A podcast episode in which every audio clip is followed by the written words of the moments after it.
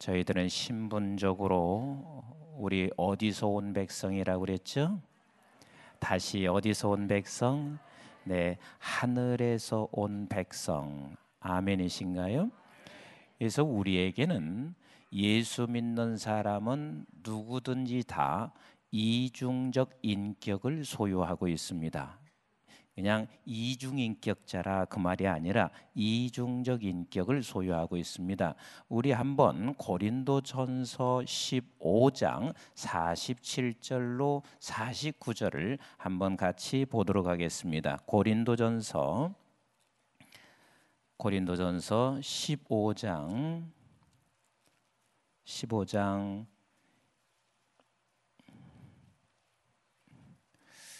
성경 찾기 조금 싫지요. 네. 제가 성경을 많이 찾아요. 우리 평소에 교회 안에서도 그랬더니 저한테 누가 메일을 보냈어요. 목사님 성경 좀 덜 찾을 수 없습니까? 없습니까? 하고 메일을 보냈어요. 그래서 그것 때문에 내가 기도를 하는데 하나님이 성경 찾으시래요.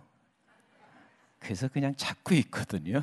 자, 우리 고린도전서 15장 15장 47절로 49절 찾으셨으면 아멘. 네, 같이 보겠습니다. 시작. 첫 사람은 땅에서 났으니 흙에 속한 자이거니와 둘째 사람은 하늘에서 나셨느니라. 무릇 흙에 속한 자들은 저 흙에 속한 자와 같고 무릇 하늘에 속한 자들은 저 하늘에 속한 이와 같으니 우리가 흙에 속한 자의 형상을 입은 것 같이 또한 하늘에 속한 이의 형상을 입었느니라 그랬어요. 그러니까 우리는 하늘에서 왔는데 잠시 동안 이 세상 사람이 갖고 있는 흙에 속한 육신의 형상을 저희들이 지금 입고 있어서 이중적 인격을 가지고 있다. 그래서 우리는 하늘로부터 온 모든 백성들은 처음부터 어른으로 와지나요? 영적인 어린아이로 와지나요? 그렇죠. 영적인 어린 나이로 오게 되어 있습니다. 그래서 우리 어린 아이들은 이 세상에 보내질 때 결단코 우리 홀로는 살아갈 수 없기 때문에 이 땅에 보내질 때 성령 하나님과 여전히 우리는 함께 이곳에 보내졌다는 사실도 놓치지 마셔야 돼요. 자, 여러분들께서 미국에 오셨어요. 그럼 우리 한국에서 미국으로 유학을 보내든지 우리의 자녀들을 저기 아니면 다른 동부권에 보내든지 할 때 아이들이 아직은 부모의 입장에 봤을 때 어려요.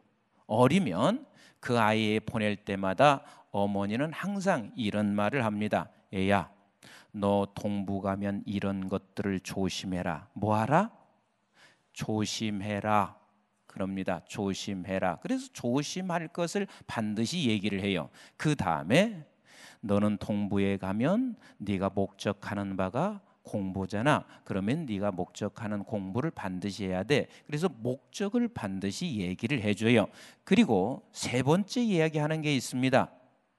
얘야, 엄마는 지금 서부에서 여기서 있지만 내가 너하고 떨어져 있지 않아.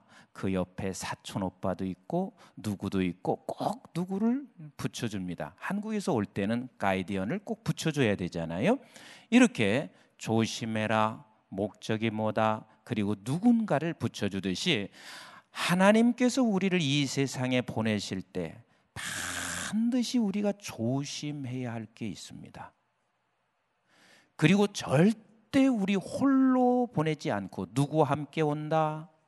성령 하나님과 함께 우리가 이 땅에 왔어요. 그래서 예수 그리스도께서 성령으로 그리고 성령님이 예수로 이렇게 분명히 우리는 그리스도와 함께 성령과 함께 이 땅에 우리가 존재하고 같이 와요.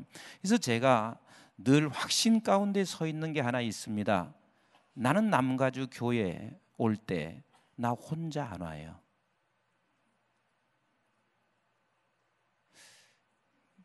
그럼 누구하고 오게 해요? 난 성령님하고 와요. 제가 중국을 조금 일찍 들어갔어요. 근데 중국에 들어갈 때 92년도에 중국에 들어가는데 진짜 깜깜해요. 북경에 들어가니까. 근데 그때 92년에 들어가면서 니네들이 내가 누르는 건 허락하고 있지만 그러나 내가 함께하고 있는 성령 하나님은 니네들이 못 보고 있지. 내가 가는 발걸음마다 나 혼자 다니는 게 아니야. 성령과 함께 다녀. 그래서 저는 중국을 이렇게 다니면서 성령 하나님 여기에도 십자가 좀 꽂아 주시고 저곳에서 십자가 좀 꽂아 주시고 나는 끝없이 성령 하나님과 대화 나누면서 성령 하나님께 말씀하고 있어요. 그래서 제가 가끔 가다가 우리 교회에서도요. 여러분들 나 신방 초청하지 않는 것은 얼마나 손해인 줄 아시냐고. 나 안 초청하지 않는 건 괜찮은데 내가 누구와 함께 가냐면 성령 하나님과 함께 간다. 내가 늘 그 얘기를 해요. 그 많은 사람들이 그걸 놓치고 있어요. 담임 목사님을 초청하든지 목사님을 초청하든지 할 때 그냥 단순하게 우리는 목회자 한 분을 우리 기업회장이나 집으로 초청하는 줄 알지만 목사님과 함께 동행하는 성령님이 계시다는 것을 놓치지 마셔야 돼요. 우리는 이 세상에 보내질 때 성령 하나님이 함께 동행하시고 계시다. 왜? 만만치 않거든요. 이 세상 살아가는 게 결단코 쉽지 않은 세상이기 때문에 그리고 어린 자녀로 보내져 있는 저와 여러분들이 늘 넘어질 수밖에 없어서 성령 하나님이 우리와 함께 계시고 그리고 성령께서는 늘 우리에게 말씀하세요. 이것은 조심하라는 말씀을 말씀을 통해서 한 것을 성령께서 계속해서 생각나게 하시고 깨우쳐 주시고 계세요.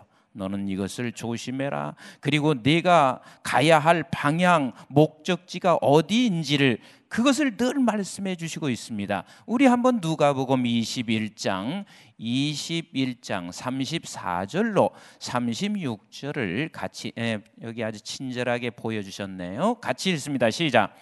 너희는 스스로 조심하라. 그렇지 않으면 방탕함과 술 취함과 생활의 염려로 마음이 둔하여지고 뜻밖의 그날이 덫과 같이 너희에게 임하니라 그랬습니다. 너 스스로 조심하라.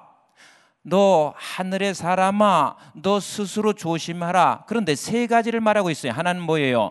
방탕함과 술 취함과 생활의 염려로 마음이 둔하여져 뜻밖의 그날이 못같이 와요.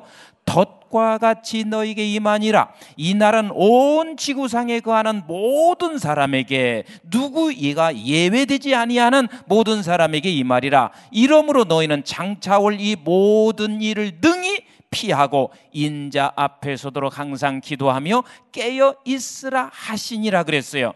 자, 스스로 조심할 것이 방탕함과 술 취함과 생활의 염려 이 세 가지는 왜 조심하라고 하고 있냐면 이것 때문에 조심하는 거예요. 이 세 가지는 방향성을 잃어버려요. 뭘 잃어버려요? 방향성을 잃어버립니다.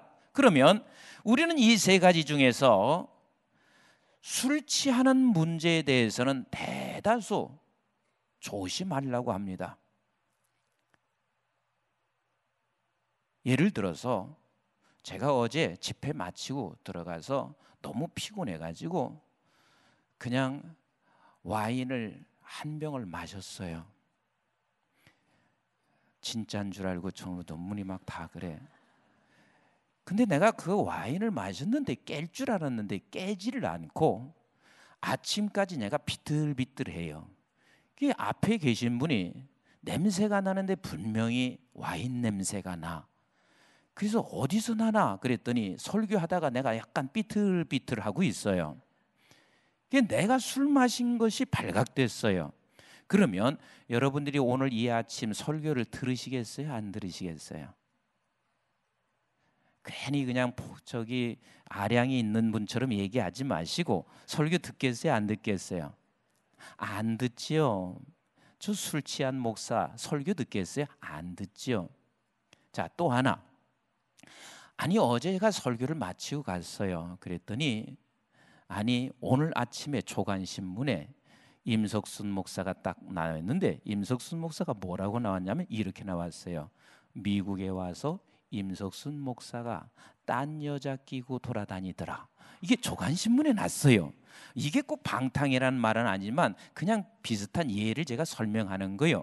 그러면 여러분 틀림없이 오늘 노 목사님한테 전화해서 노 목사님 오늘 신문 봤습니까? 아니 못 봤는데요. 빨리 펴보세요. 왜요?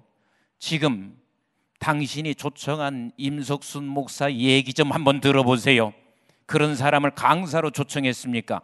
금방 전화가 가요.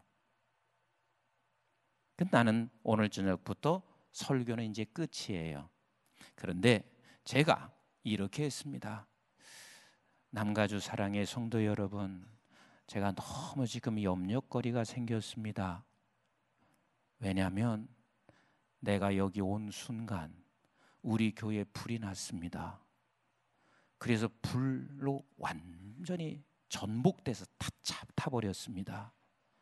내가 오늘 아침에 나오는데 너무 염려가 되고 걱정이 돼서 사실은 설교할 수 있는 힘마저 없었습니다. 그러면서 제가 오늘 그런데 내가 염려하면서 지금 이 자리에 섰습니다. 그러면 여러분들이 설교를 들으실까요? 더 집중해서 들으실까요? 더 집중해서 들으시면서 저분의 교회가 지금 불이 전복됐는데도 불구하고 저렇게 말씀을 증거하는 나를 보고 굉장히 동정하시며 아마 아침 식사하면서 당회가 모일 거예요. 이번에 우리 임석순 목사가 여기 와서 집회하다가 교회가 불났대. 우리 조금은 도네이션 하자. 헌금하자. 아마 그러지 않을까요? 아, 이것도 아멘 안 하시는구나. 아마도 여러분들이 그렇게 하실 것 같아요. 남가주 사랑의 교회는 노목사님 다 닮아서 그렇게 하실 것 같아요. 근데 여기서 뭐라고 말하냐면 술 취함과 방탕함과 생활의 염려, 생활의 염려. 이것은 똑같이 조심하라. 내 덫같이 이 말이라. 이렇게 말씀하시고 있습니다. 근데 우리는 보통 기독교인들이 내가 생활에 염려하고 있는 것은 그건 죄로 여기지 않아요. 내가 지금 걱정하고 있는 것을 죄로 여기는 사람이 그렇게 흔치 않습니다. 왜 지금 이걸 죄로 여기고 있냐면 네가 생활에 염려하고 있게 되면 반드시 너는 무엇에 문제가 생기는데 그 문제가 뭐냐면 덫과 같이 임하는 것이 네가 이 세상에 살아가면서 너는 하나님을 바라보지 못하고 반드시 너는 아버지를 떠나는 백성으로 살아갈 수밖에 없음을 성경에서 지금 말씀해 주시고 있는 거예요. 그래서 너희들은 생활의 염려를 하지 말라고 말씀하시고 계신 거예요. 근데 대다수 생활의 염려의 거의 99%는 어디서 생활의 염려가 되냐면 무슨 문제일까요? 무슨 문제일까요? 같이 합시다. 돈이다. 같이 해요. 돈이다. 자, 우리 교회 불이 났습니다.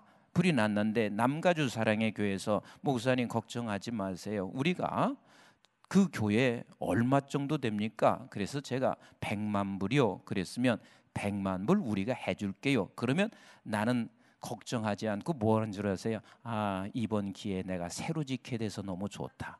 그러지 않아도 이거 이제 많이 낡았는데 새로 짓게 됐구나. 대부 분의 많은 사람들의 생활의 염려는 다 돈의 문제입니다. 자, 그러면 오늘 디모데전서 6장 11절 12절에 이것들을 피하라 그랬습니다. 같이 합시다. 이것들을 피하라. 다시 말하면 하늘에서 온 너 하나님의 백성아 하늘에서 온 너 하나님의 백성아 이것들을 피하라. 이것들을 피하라. 하나님이 피하라면 반드시 피하는 것이 그게 가장 지혜로운 것이거든요. 이것들을 피하라. 그럼 이것들이 무엇인가? 이것들이 무엇인가?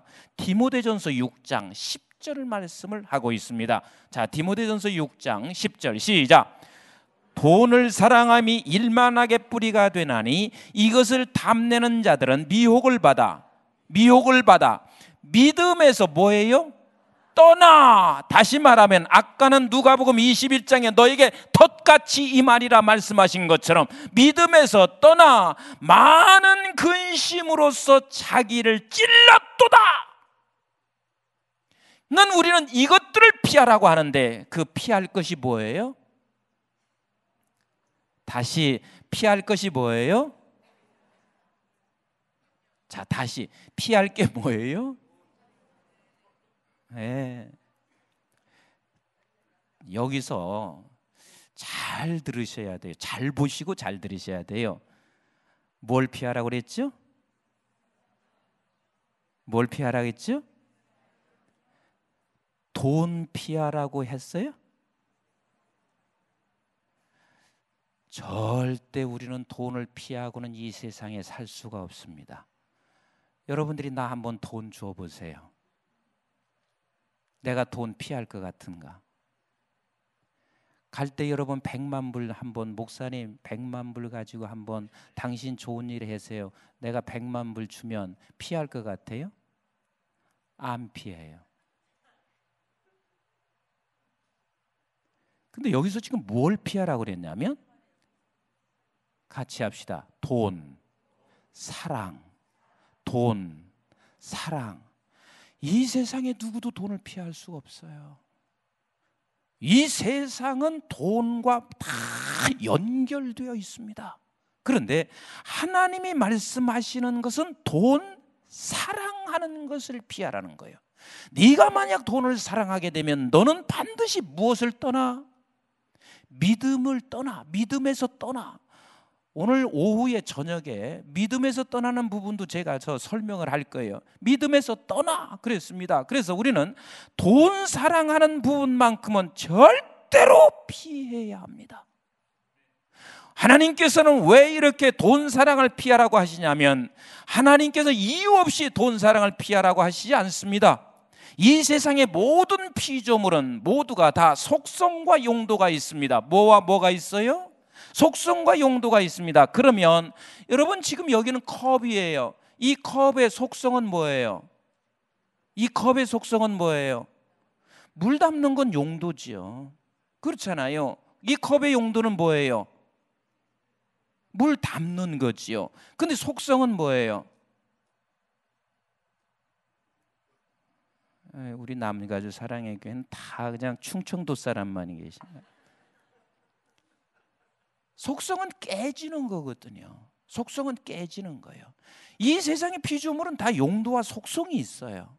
그럼 한번 여자분들에게 물어보겠습니다. 남자의 속성과 용도가 있어요. 남자의 속성은 뭘까요? 여자분들 이거 모르고 어떻게 결혼 생활하는지 모르겠어요. 남자의 속성은 뭐겠어요? 잘 모르세요? 남자의 속성은 삐지는 거예요. 내가 지금 성경에 있는 얘기를 하는 거예요. 남자의 속성은 삐지는 거거든요. 제가 어느 교회 집회를 갔어요. 집회 갔는데 사모님이 그러시네요. 그 목사님이 설교 정말 잘하세요. 그 교회 집 목사님이. 그래서 나도 설교를 들으면서 야 설교 문장 문장 하나가 전부 예술이다. 어떻게 설교를 그렇게 하시나? 그래서 제가 물었어요. 목사님, 설교 준비를 어떻게 하세요? 그랬더니 본인은 월요일 날 설교를 준비 시작하셔서 금요일 날까지 전부 문장을 쓰신대요. 그리고 토요일 날은 온종일 그걸 다 외우셔서 하는데 정말 설교 문장 하나하나가 예술이고 문학이에요. 저도 설교를 들으면서 야, 참 설교 잘하신다. 그런데 저는 설교가 예술성도 없고 문학성도 별로 없어요. 그냥 이렇게 편하게 설교를 해요. 근데 집회를 갔는데 목사님하고 사모님하고 저하고 셋이 식사를 하는데 사모님이 이렇게 말씀하셨어요. 목사님, 임 목사님처럼 설교해요. 임 목사님 설교 슬슬 하시는데도 다 지금 은혜 받고 있거든요. 그러니까 내가 얼른 목사님 얼굴을 봤더니 삐졌어요. 그래서 제가 목사님 마침 이제 화장실에 가시더라고요. 그래서 사모님 목사님 들어오시면 무조건 목사님 왜 내가 2부가 남아 있는데 화장실을 가셨냐고 그리고 2부를 하세요. 2부는 목사님, 임 목사님 설교 좋은데 그래도 당신 설교가 최고야. 이게 2부인데 이왜 이 소리를 안 듣고 가셨냐고 그걸 꼭 하세요. 그랬어요. 그랬더니 사모님이 진짜 오셨는데 화장실 갔다 오시니까 그래도 우리 임 목사보다는 임 목사님보다는 우리 목사님이 최고셔. 얼굴이 확 달라지셨어요. 어떤 남편도 다 비슷해요. 그럼 남자 용도는 뭐겠어요? 이건 남자들이 아셔야 돼요. 남자 용도. 맞아요. 돈을 벌어다가 가정을 책임져 줄 줄 알아야 되거든요. 그럼 여자 남자만 하고 그러게 하면 여자들을 안 하게 되면 또 문제가 생겨요. 여자의 속성은 뭐겠어요? 남자들이 한번 대답해 보세요. 여자의 속성은 뭐겠어요? 여자의 속성은 사랑받는 거예요. 사랑받는 거.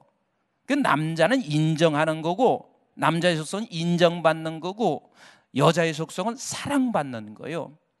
제가 그래서 어디 가서 한 번도 뭐 물건을 집사람 사다 준 적이 없어요. 그런데 어디 집회를 갔다 오든지 해외 갔다 오잖아요. 그러면 한마디 하는 게 있습니다. 지금 집사람이 여기 와 있는데 내가 솔직히 오늘 처음으로 고백하네. 갔다 오면 무슨 음식 드셨어요? 아, 진짜 음식 너무 좋더라. 그런데 당신만큼 사랑이 담겨 있는 음식은 없지. 당신이 최고야.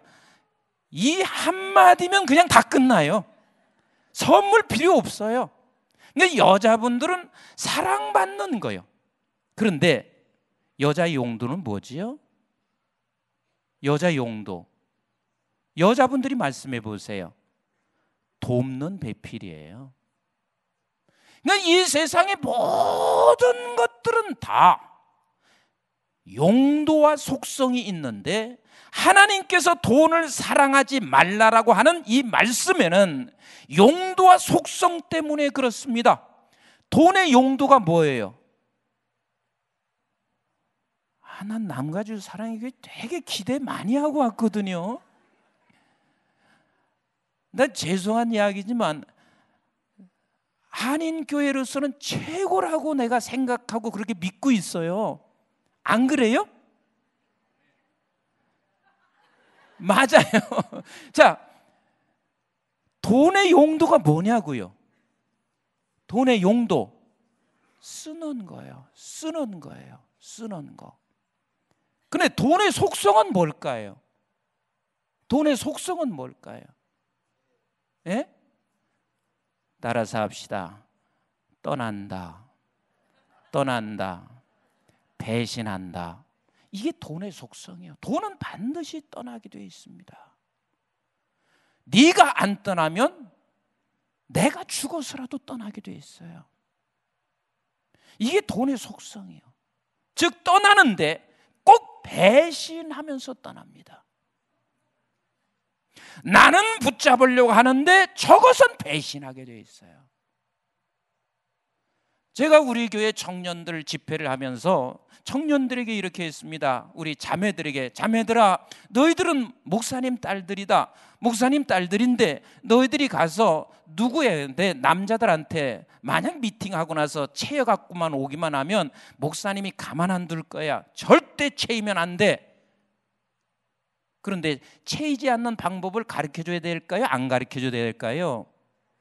가르쳐 주고 채이지 말라고 그래야지요.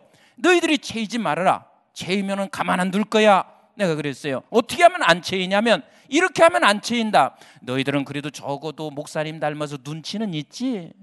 가서 너희들이 미팅하는데 저놈이 나를 보는데 별로 관심이 없어 보이면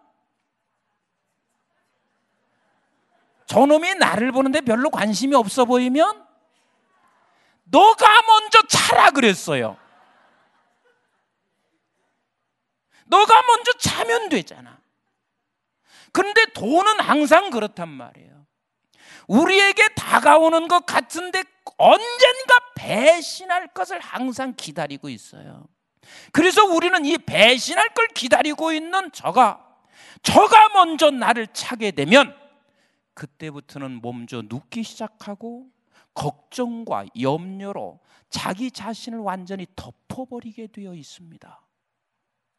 우리 교회 한 권사님께서요, 이런 일이 있었습니다. 그래도 건설업에서는 20대 안에 들어가는 남편이 건설업을 했습니다. 그런데 하루아침에 IMF 때 그냥 그게 다 망했습니다. 제가 몇 차례 신방 가서 그랬거든요. 권사님, 이거 의지하지 마세요.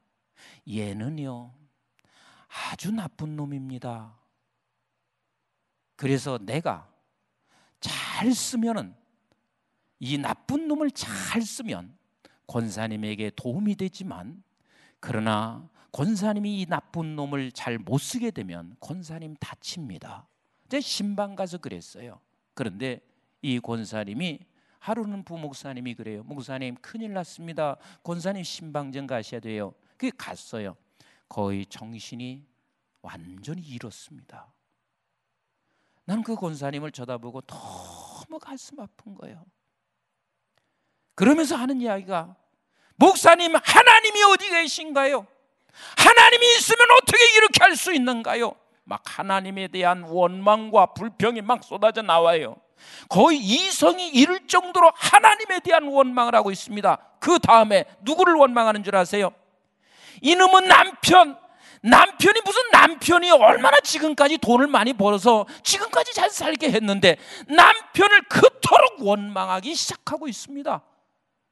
그렇게 하나님을 원망하고 남편을 원망하더니 거의 정신이 문제가 생기는 것을 제가 발견했습니다. 이것이 내가 돈을 사랑하게 되면 나타나는 현실들입니다. 그래서 우리 하나님께서는 돈 사랑하지 말라고 그렇게 우리는 늘 하나님이 우리에게 말씀하시고 있습니다. 같이 합시다. 돈 사랑을 돈 사랑을 피하라. 돈 사랑함을 피하라. 그래서 우리는 하나님께서 우리에게 주어진 것이 있으면 반드시 이 주어진 것을 언제나 생각하실 수 있어야 합니다. 이것을 언제 떠나 보낼지 이것도 지혜롭게 생각하실 수 있어야 되고 이것을 어떻게 쓰여질지를 항상 생각할 줄 아는 이런 사람이 가장 지혜로운 사람이에요.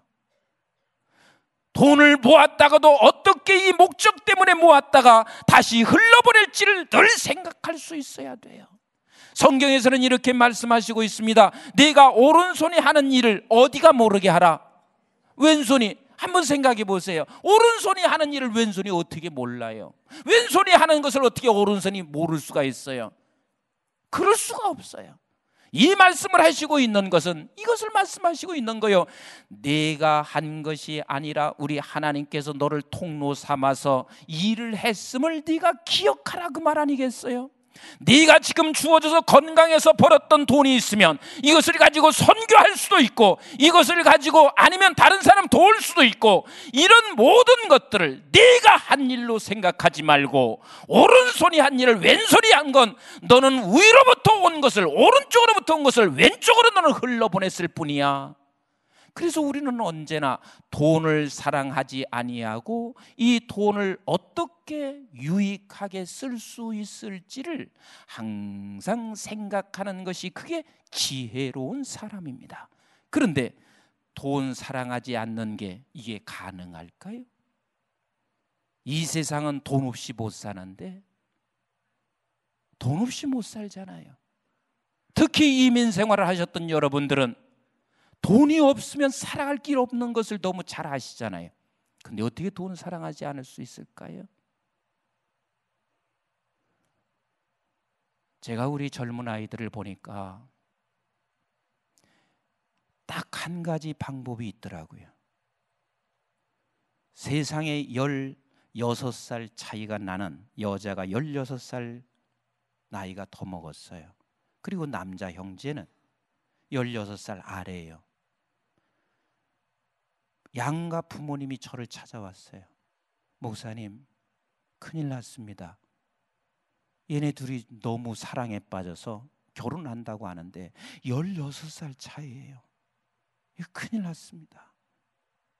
근데 나는 큰일 났다고 하는 그 말이 아, 이 이 결혼, 이 두 사람의 관계는 끊을 수가 없구나. 벌써 나는 그렇게 감지를 했습니다. 누가 말려도 소용이 없습니다. 누가 말려도 소용없습니다. 결혼 결혼했습니다.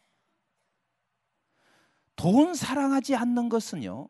내가 돈 사랑하지 않아야 돼. 내가 돈 사랑하지 않아야 돼. 여러분들이 아무리 그렇게 해도 이건 굉장히 소극적일 뿐입니다. 이걸 피할 수 있는 것은 딱 한 가지 길밖에 없습니다. 같이 합시다. 하나님을 하나님을 사랑하는 거. 아버지를 사랑하는 거예요. 이 길밖에는 우리가 돈 사랑하는 것을 피할 수 있는 적극적인 방법이 없어요. 아버지를 사랑하는 거. 모두는 다 영적인 어린아이로 우리가 이 세상에 존재하기 시작하며 그 아버지를 사랑할 수 있는 것은 조금씩 조금씩 아버지를 알아감으로 말미암아 이제는 어느 순간에 와서 아버지를 사랑할 수 있는 사람이 되는데 사람들은 이렇게 생각합니다. 아브라함은 처음부터 믿음이 좋아서 본토 아비집을 떠났다고 생각하고 있습니다. 아니요. 아브라함은 믿음이 좋아서 본토 아비집을 떠난 것이 아닙니다. 아브라함은 틀림없이 밤에 무서운 꿈을 꾸었던지 아니면 어마어마한 환상을 보았던지 어떠한 무서운 환경이 그에게 몰아쳤기 때문에 당신은 떠날 수밖에 없습니다. 목사님 어떻게 그거 아냐고요? 12장 이후의 사건을 보면 알아요. 믿음이 좋아서 떠났으면 왜 그렇게 아브라함은 엎치락 뒤치락 하면서 끊임없이 쓰러졌나요? 하나님께서는 찾아가서 약속하시고 하나님께서 그를 구해내시며 그럼에도 불구하고 계속해서 쓰러지고 넘어지고 다시 일으켜 주시고 이렇게 하면서 12장에서부터 어디까지 끌고 가시고 있냐면 장세기 22장까지 끌고 가시고 있습니다. 그 장세기 22장에 가서는 그때는 아브라함이 뭐라고 하고 있습니까? 네 독자 아들 이삭을 내게 바쳐라. 이때 하나님께서 장세기 22장 12절에 이렇게 말씀하시고 계십니다.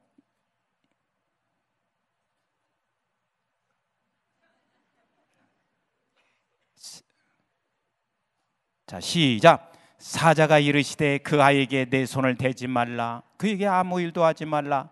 네가 내 아들 내 독자까지도 내게 아끼지 아니하였으니 내가 이제야 내가 하나님을 경외하는 줄 알았노라. 같이 하실까요? 내가 이제야 내가 하나님을 경외하는 줄 알았노라. 하나님이 우리를 이 땅에 보내시고 이 자리에서 지금 기다리고 있는 거 아세요? 석순아, 이제야 내가 나 사랑하는 줄 알았다. 하나님이 이걸 기다리세요. 이 자리를 기다리세요. 제가 완도에서 연합 집회를 하는데 저녁 오후 점심을 먹고 그리고 버스를 타고 완도로 가고 있었어요. 근데 완도를 가는데 그 목포를 지나서 이렇게 갈라서게 돼요. 이쪽으로 가면 진도가 나오고 이쪽으로 가면 완도가 나와요. 미국 떠난 지 오래돼서 잘 모르시죠? 근데 이제 목포까지는 같이 갔는데 조금 갔는데 어떤 아주머니가 벌떡 일어나더니 기사 아저씨 이거 진도 가는 거 아니에요? 하고 물었어요. 그러니까 기사 아저씨가 하는 이야기가 이 아줌마 이게 완도 가는 차고 진도 가는 차는 옆에 있었는데 왜 이 차를 탔어요? 그러고 그랬어요. 그러니까 이 아주머니가 펄쩍펄쩍 뛰면서 그럼 기사 아저씨 어떻게 하면 내가 진도를 갈수 있어요? 진도 가는 것은 방법이 있습니다. 당신인 다음 정거장에 내가 내려드릴 테니까 거기서 버스를 타고 진도 어, 목포까지 와서 목포에서 다시 진도로 가면 됩니다. 그러니까 이 아주머니가 그러면 오늘 저녁에 갈 수 있어요? 오늘 저녁에는 못 갑니다. 진도까지는 못 가고 목포까지는 갈 수 있는 버스가 있는데 목포에서 진도 가는 버스가 없어요. 그랬더니 이 아주머니가 벌쩍벌쩍 뛰시면서 그때부터 누구도 자기네 식구 이야기를 하지를 않았어요. 뭐 얘기를 해달라고 하자 혼자서 자기 남편에 대해서 막 원망하고 불평하기 시작하는데 이놈의 남편 내가 33년 동안 저를 위해서 얼마나 봉사했는데 세상에 공직에서 은퇴하자마자 나한테는 퇴직금 하나도 주지도 않고 지가 고향이 진도지 내가 고향이 진도인가? 고향에 가서 땅을 사고 거기다가 전원 생활을 한다고 그렇게 거기에 집을 졌는데 나는 내가 아들이 있다 아, 아들과 며느리가 있고 딸과 사위가 있는데 서울에서 사는데 그 애들하고 살면 내가 얼마나 행복한데? 지가 왜 거기로 가? 그래서 내가 나, 내가 안 내려가면 오늘 저녁도 난리가 나는데 지금 안 내려가면 큰일 나는데 그러면서 자기 남편에 대해서 막 계속 쏟아붓기 시작하는데 저는 말을 빨리도 못해요. 이 양반은 얼마나 말을 그냥 계속 쏟아붓는데 결국은 자기 목적이 이루어지지 않으니까 남편 계속 욕하기 시작하는데 그때 제가 어마어마한 진리를 깨달았어요. 아하, 따라서 합시다. 목표가 잘못되면 목포로 돌아가는구나. 아이 따라서 해보시라니까 웃기만 하시면 어떻게 돼요? 자, 목표가 잘못되면 목포로 돌아가는구나. 그래서 완도 집회 가서 주제도 없길래 이번 주제는 목표가 잘못되면 목포로 돌아갑니다. 그 주제 가지고 2박 3일 제가 집회를 했거든요. 예수 믿는 사람들이요. 하나님이 서 계신 곳이 어딘지를 아는 게 목표인 거예요. 그 아버지가 서 계신 곳이 어디냐면 아버지는 우리를 이 땅에 보내셔서 우리를 쳐다보시면서 얘야 이제야 내가 나를 사랑하는 줄 알았다. 이 말씀을 우리에게 하고 싶어 하시고 우리는 그 자리에 지금 서 있기를 원하시는 것이 우리 아버지의 목표시라니까.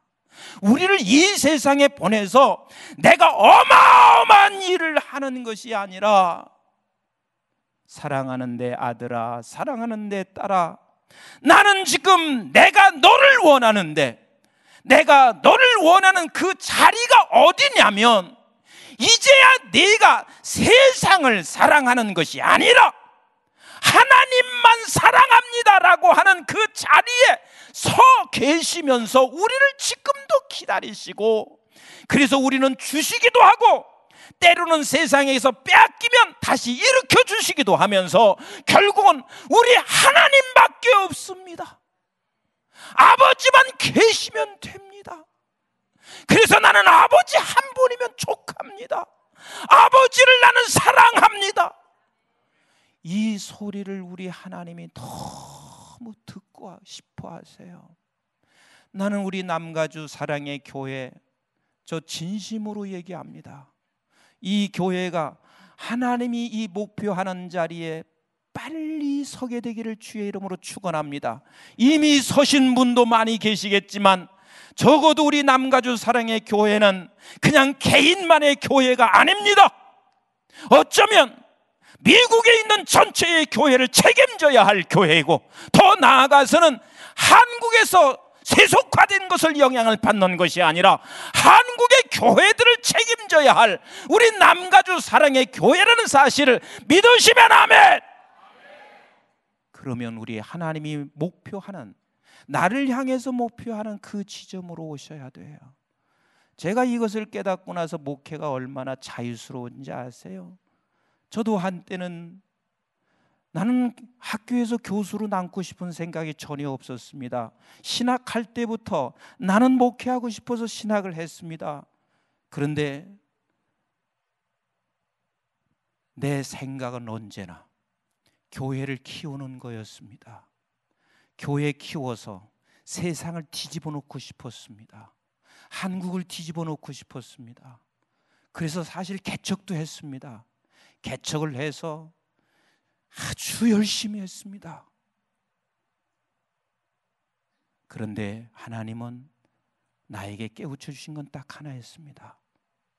사랑하는 내 아들아, 나는 너를 원한다. 나는 너를 원한다. 뭘 원하십니까? 네가 오직 여호와 하나님만 사랑하기를 원한다. 이걸 하나님은 말씀하시는 거예요. 오직 하나님 한 분만 사랑하기를 원한다.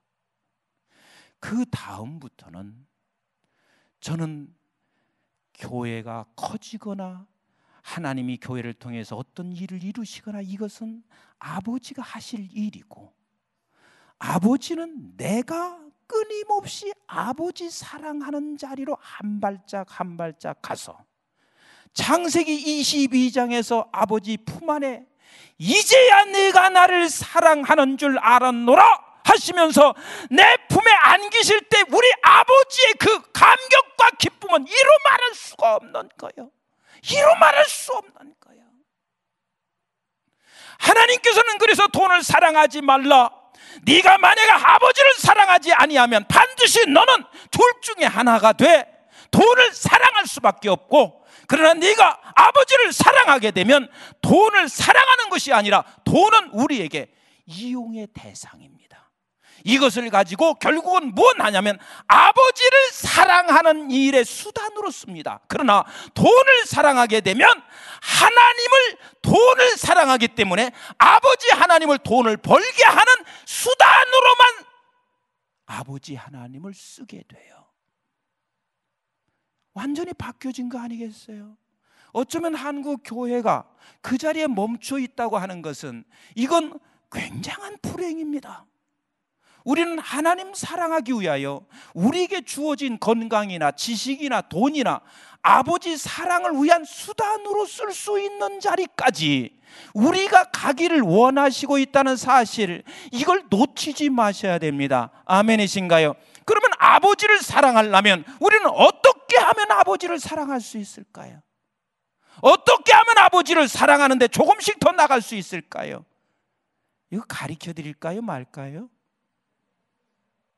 아침밖에 생각 안 났어요? 가르쳐 드릴까요? 말까요? 나도 뭐 외국 생활 다 했어요. 이렇게 자꾸 점잠만 빼시면 어떻게 해요? 가르쳐 드릴까요? 말까요?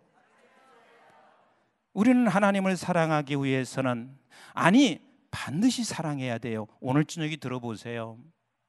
사랑하지 않으면 얼마나 무서운 결과가 있는지를 여러분들 성경을 통해서 깨달으면 사랑하지 않을 수 없어요. 그러면 하나님을 사랑하려면 반드시 우리는 세 가지를 놓치지 마셔야 돼요. 하나는 따라서 합시다.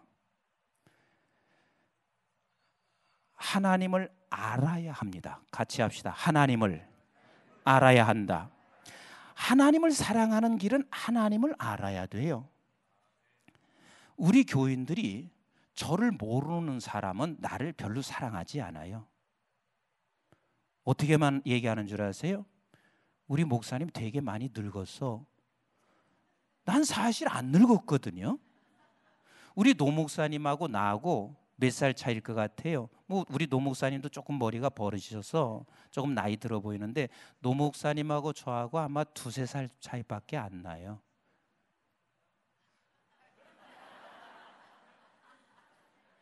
근데 그것도 지금 누가 우인지 아래인지 말하지 않았어요.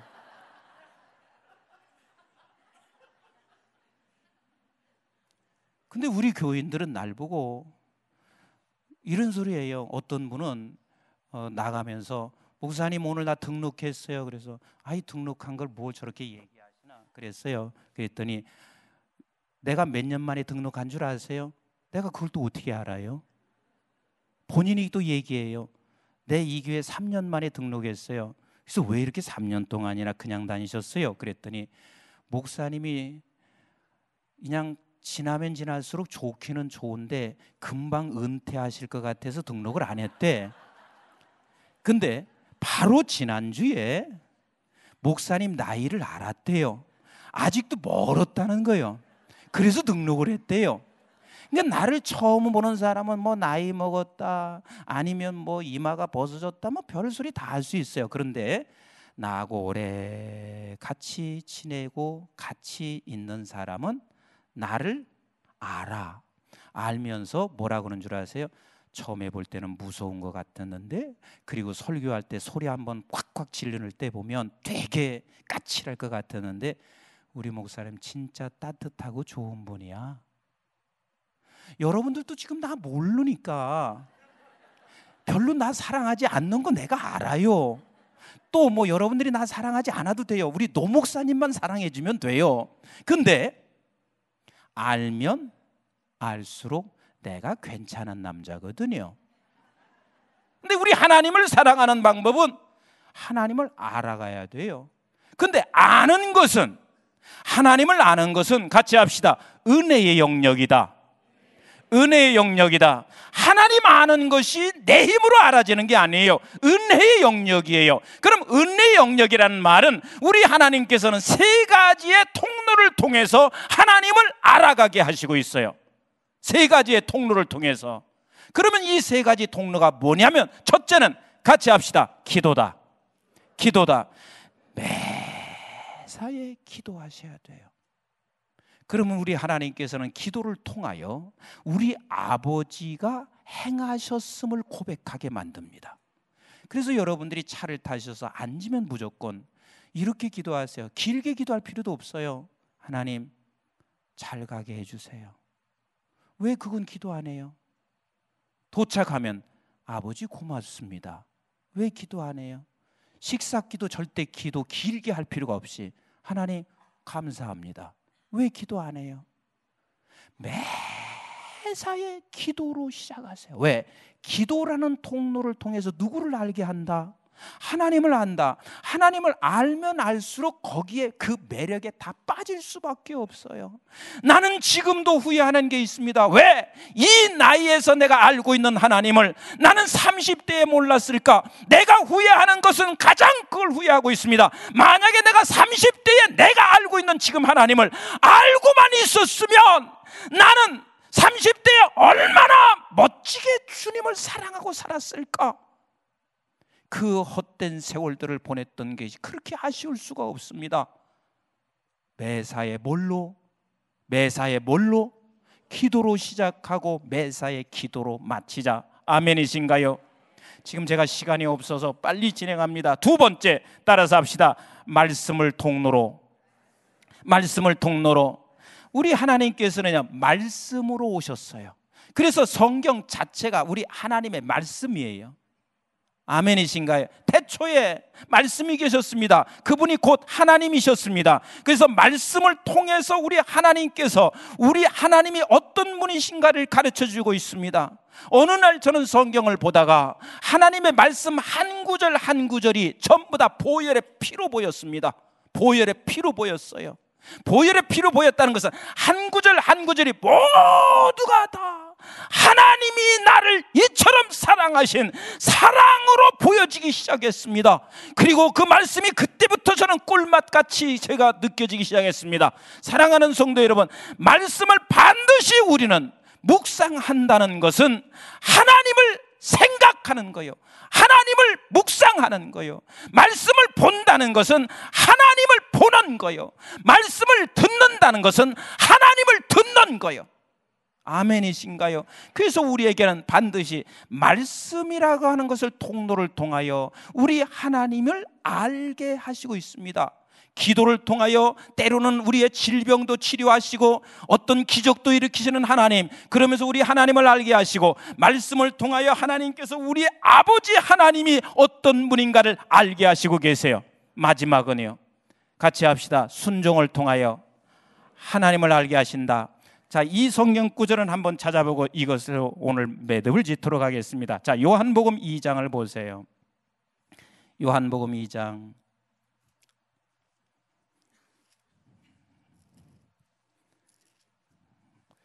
찾으셨어요? 네. 빨리 읽겠습니다. 내가 5분에 이걸 마치려고 하니까. 자, 요한복음 2장 시작. 사흘째 되던 날 갈릴리 가나 홀레에 있어 예수의 어머니도 거기 계시고 예수와 그 제자들도 홀레의 청함을 받았더니 포도주가 떨어진지라 예수의 어머니가 예수에게 이르되 저들에게 포도주가 없다니 예수께서 이르시되 여자여 나와 무슨 상관이 있나이까 내 때가 아직 이르지 아니하였나이다 그랬습니다. 자 그러면 지금 이 사건은 여러분들이 아시죠? 네? 지금 이 가나 홀레 집에 뭐가 떨어졌어요? 포도주가 떨어졌어요. 그래서 예수의 어머니가 예수님에게 포도주를 내라 그랬어요. 그런데 예수님이 하시는 말씀이 여자여 나와 무슨 상관이 있습니까? 내 때가 아직 이르지 아니했습니다. 그랬어요. 그럼 포도주를 내겠다는 얘기요, 안 내겠다는 이야기요. 다시 내겠다는 이야기, 안 내겠다는 이야기. 안 내겠다고 하신 예수님이 왜 금방 변덕 부려서 금방 포도주를 내요? 여러분 이게 포도주를 안 내겠다는 말이 아니에요. 그런데 이 말씀을 성령으로 인하여 깨달은 자가 있었습니다. 누가 깨달았냐면 그의 어머니 마리아는 깨달았습니다.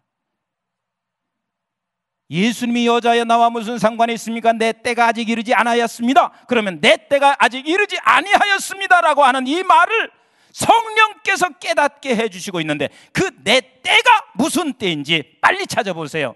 성경 요한복음 7장 30절. 자, 요한복음 7장 30절 빨리 찾아보실래요?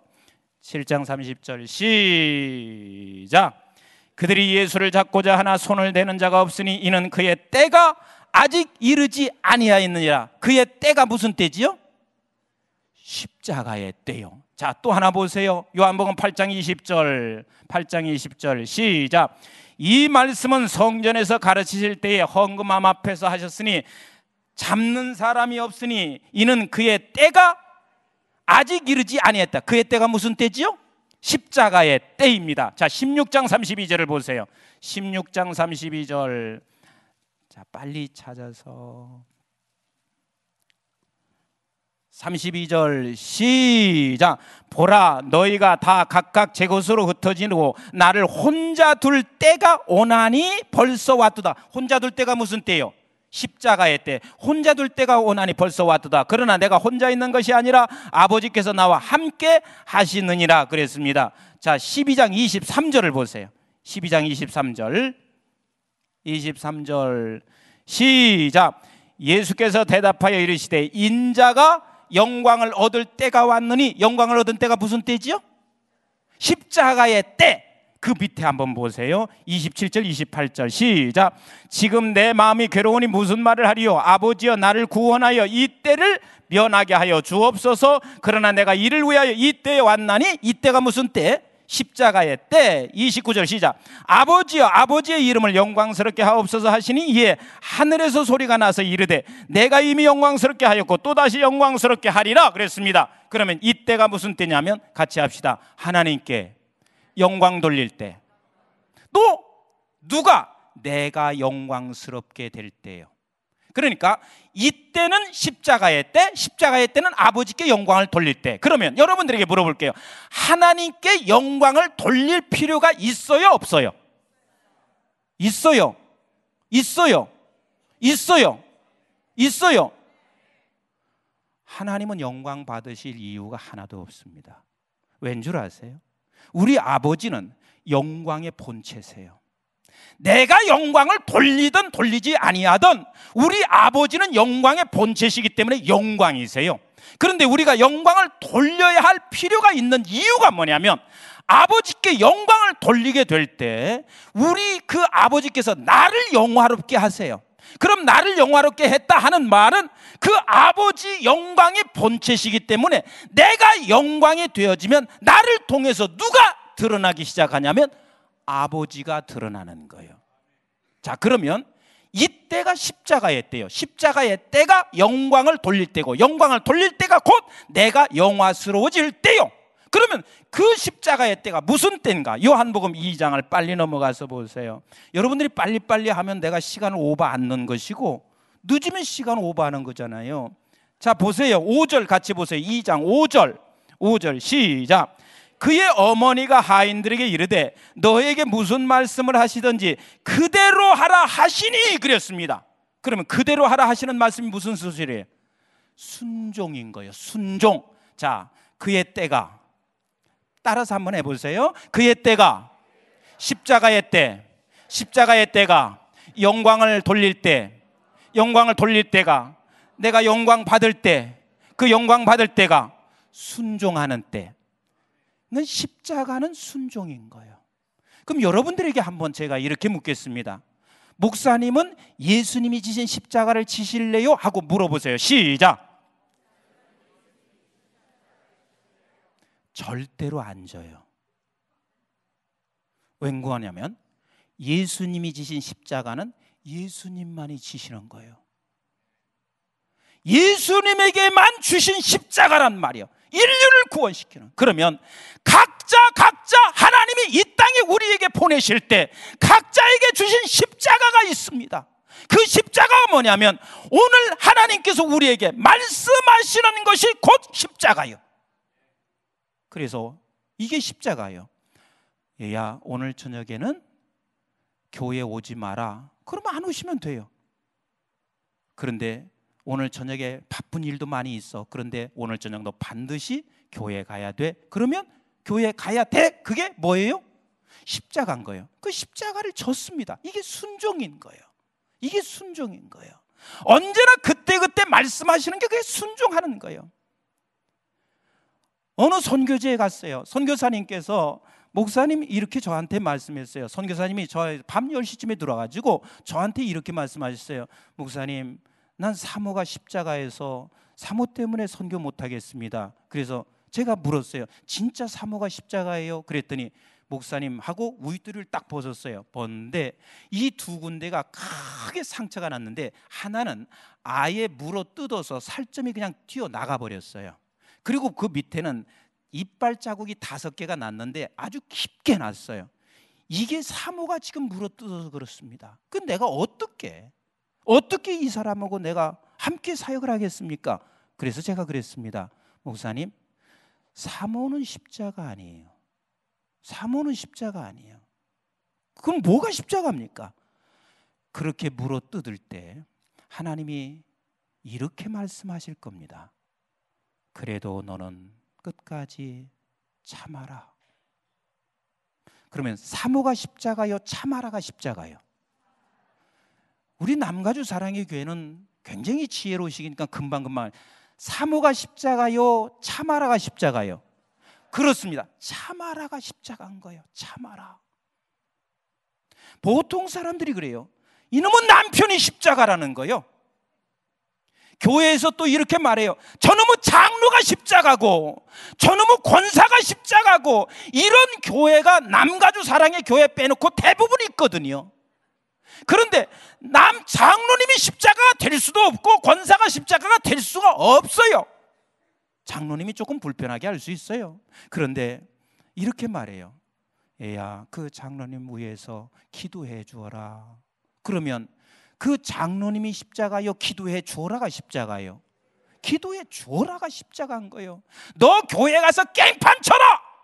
하나님은 그렇게 말씀하실 리가 없어요. 교회가 어려움이 생겼어요. 그러면 그 교회가 십자가가 아니라 우리 각자에게 하나님께서 말씀하시는데 교회를 위하여 기도하라! 그게 십자가인 거예요. 이것을 마리아는 깨달았습니다. 깨닫고 나서 그 하인들에게 이렇게 말했습니다. 얘들아, 지금 너희들이 주님이 무엇을 말씀하시든지 뭐하라? 그대로 하라! 이 말은 십자가를 지거라! 그 소리요. 그대로 하라! 빨리 읽어보세요. 요한복음 2장 6절을 보세요. 시작. 거기에 유대인의 정결 예식을 따라 두세 통 드는 돌 항아리 여섯이 놓여 있는지라 예수께서 그들에게 이르시되 항아리에 물을 채우라 하신즉 아귀까지 채우니 자 주님께서 두 가지 지금 말씀을 하셨어요. 하나는 항아리에 물을 가득 채우라. 그러면 그 항아리는 결례대로 반드시 가나 혼인잔치 집에 들어가기 전에 있어야 할 정결 예식을 위해서 있어야 할 항아리예요. 물이 물을 채우라 하는 말은 물이 있다는 이야기 없다는 이야기요. 없어요. 그래서 물을 채우라. 이것은 순종하기 쉬워요, 어려워요? 누구든지 다 순종할 수 있습니다. 교회에서 다 그런 거 아세요? 상식적으로 경험으로 지금까지 쭉 내려왔던 것은 순종하라면은요. 아, 그것은 내 상식에 맞아. 그리고 이것은 옛날에도 해봤던 거야. 그러니까 순종을 해요. 그런데 두 번째 순종은 정말 어렵습니다. 자, 그 다음 보세요. 그 다음, 자, 8절 시작. 이제는 떠서 연회장에 갖다 주라 하심에 갖다 주었더니 그 물이 무슨 물이죠? 손 씻는 물, 발 씻는 물이에요. 이방 땅에서 밟고 한 사람 발까지 씻는 물이에요. 그런데 그 물을 떠서 누구에게 갖다 주어라? 연회장 주인에게 갖다 주어라. 그러면 거기다 주님께서 한 번이라 축사를 하셨어요? 안 했어요? 안 했어요. 이 물이 포도주라가 되라고 명령하신 적도 없어요. 그런데 이 물을 떠다 갖다 주라. 그런데 누구냐면 주인이에요. 그러면 그것은 곧 이 하인은 죽음이에요. 이 죽음이에요. 그러니까 십자가, 순종, 영광 돌리는 것은 이번 순종은 죽음이에요. 죽음이야. 내가 이것을 순종하는 것은 죽는 것과 똑같은 일이었습니다. 이것을 우리 하나님께서는 반드시 우리 모든 하나님께로부터 보내진 백성들에게는 이것을 요구하세요. 그래서 순종을 했어요. 순종을 했으면 어떻게 돼야 돼요? 어떻게 돼야 되냐고요? 그 다음 읽어보세요. 성경을 재밌게 한번 읽어보세요. 자, 구절 한번 시작. 연회장은 물로 된 포도주를 맛보고 그런데 물도온 하인은 네, 맛보고도 어디서 났는지 몰랐어요. 그랬는데 물도온 하인은 뭐 했더라? 알았더라 그랬어요. 자, 그러면 여러분들에게 이제 이것만 묻고 마치겠습니다. 순종은 누가 했죠? 하인이 했어요. 근데 하인이 했는데 포도주는 누가 쳐드셨죠?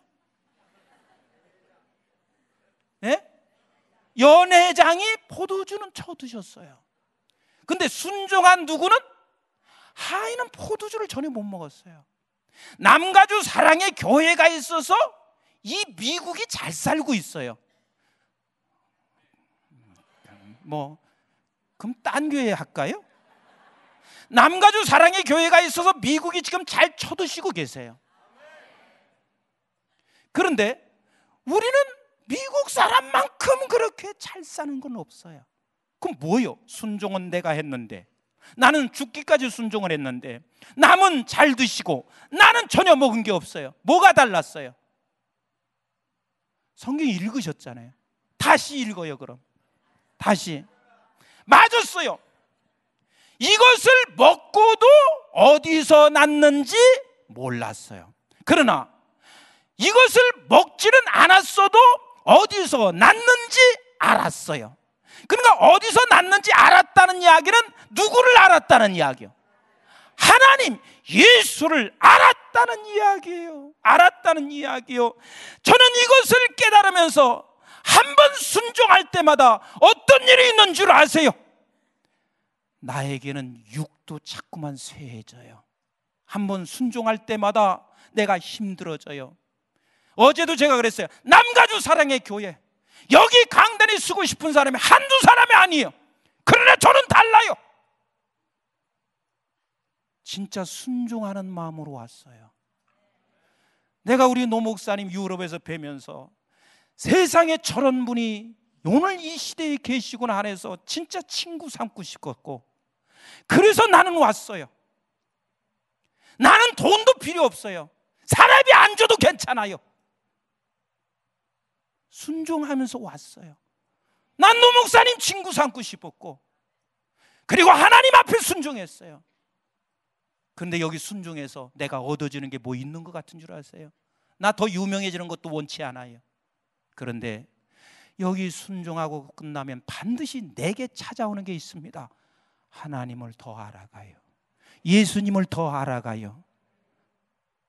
결국은 하나님을 아는 것은 알아야 사랑하는데 사랑해야 우리 돈 사랑을 피할 수가 있고 내게 주신 모든 것을 하나님 앞에서 기쁘게 유용하게 하나님 사랑하는 일에 도구로 수단으로 쓸 수가 있는데 하나님을 알아가는 것은 반드시 따라서 합시다. 기도를 쉬지 마라. 기도를 쉬지 마라. 말씀을 묵상하고 듣는 일을 쉬지 마라. 순종하는 것을 멈추지 말아라. 그러면 우리는 하나님을 알게 되고 하나님을 더 사랑할 수가 있게 되고 우리는 이 세상에서 아버지를 사랑할 때 이 세상이 우리를 감당할 수가 없게 돼요. 그래야만이 이 세상을 우리가 이기고 짓밟고 살아갈 수 있는 사람이 되기 때문에 한국 교회를 향하여 하나님께서 교회들을 향하여 어찌하여 너는 이 자리의 목표를 향해서 가지 않느냐고 하나님이 지금도 탄식하고 아파하시고 계세요. 사랑하는 성도 여러분, 우리 두 손을 드시고 이 시간 한번 합심해서 기도하겠습니다.